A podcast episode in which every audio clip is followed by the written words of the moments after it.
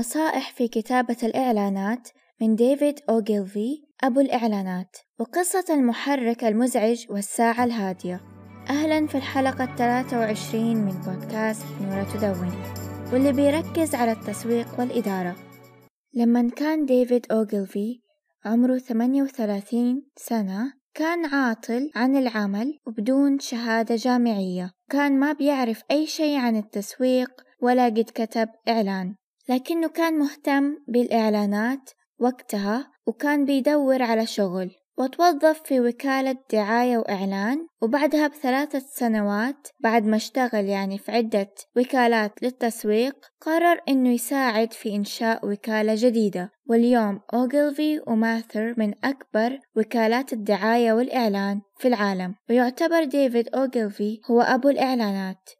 في عام 1953 ميلادي طلبت منهم شركة رولز رويس شركة بريطانية لتصنيع السيارات الفاخرة إنهم يعملوا لها إعلان. كان ديفيد أوغلفي يؤمن بأهمية البحث فبحث عن كل شيء بيخص شركة رولز رويس. بحث عن سيارات الشركة وعن تاريخها وقرأ كل حاجة عنها. وكيف بيتم تصميم وصناعة السيارات وأدائها. وبعد عدة أيام من البحث لفت نظره سطر كان مكتوب في تقرير تقني بيتكلم عن اختبار مستويات الضجيج داخل السيارة لمن تمشي بسرعات مختلفة. كانت معلومة مميزة وبتدل على مهارة مهندسين سيارات رولز رويس فكان عنوان الإعلان اللي كتبه بسرعة 60 ميل في الساعة أعلى صوت ممكن تسمعه في رولز رويس هو دقة الساعة.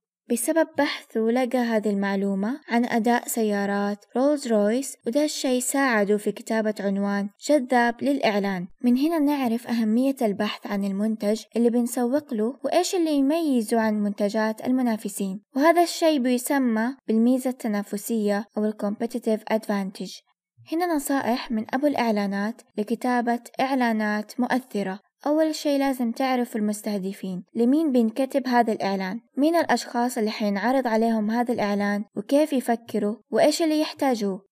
ثاني شيء المنتج لازم تعرفوا كل تفاصيل المنتج والمجال والصناعة قبل كتابة الإعلان زي ما عمل ديفيد لما كتب إعلان رولز رويس ثالث شيء الاهتمام بكتابة العنوان. إذا كان العنوان ملفت ويعكس آراء واحتياجات المستهلكين بالتالي راح يكملوا ويقرأوا محتوى الإعلان. كان ديفيد أوغلفي بيكتب عشرين عنوان وما بيختار منهم بنفسه. كان بيطلب رأي زملائه في الوكالة حتى يساعدوه في اختيار العنوان المناسب. بالنسبة لي بأسوي نفس الشيء حتى مع محتوى الإعلان. رابع شيء المعلومات لازم يكون في معلومات في الإعلان تساعد المشتري في اتخاذ القرار بكل ثقة وممكن استخدام الحقائق والأرقام لتعزيز محتوى الإعلان. خامس شيء الكتابة لشخص واحد. ممكن يوصل الإعلان لكثير من الناس بس مو كلهم رح يتأثروا فيه. كان ديفيد أوغلفي بيكتب الإعلانات كأنه بيكلم شخص واحد وده الشي بيساعده إنه يكون مباشر في كلامه. فركزوا في الكتابة لشخص واحد.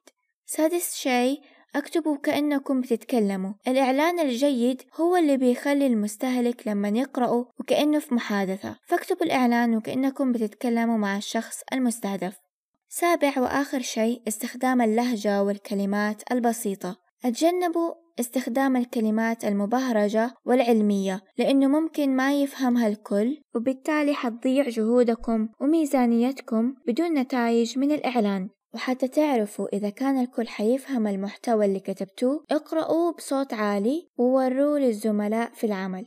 كان في شخص بيسأل ديفيد أوغلفي عن طريقته في كتابة الإعلانات واللي جذبني في الرسالة إنه رغم اعتباره أبو الإعلانات قال ديفيد أوغلفي عن نفسه إنه كاتب إعلانات سيء ولكنه محرر جيد لأنه بيعدل ال draft أو المسودة اللي كتبها أربعة أو خمسة مرات إلين ما يحس إنها جاهزة حتى يوريها للعميل. ده الشي بيثبت لنا إنه الكتابة ما هي موهبة. الكتابة حاجة ممكن إنكم تتعلموها مع الممارسة والبحث وربط المعلومات ببعضها. لا تنسوا تعملوا لايك واشتراك بالقناة وشكرا لكم.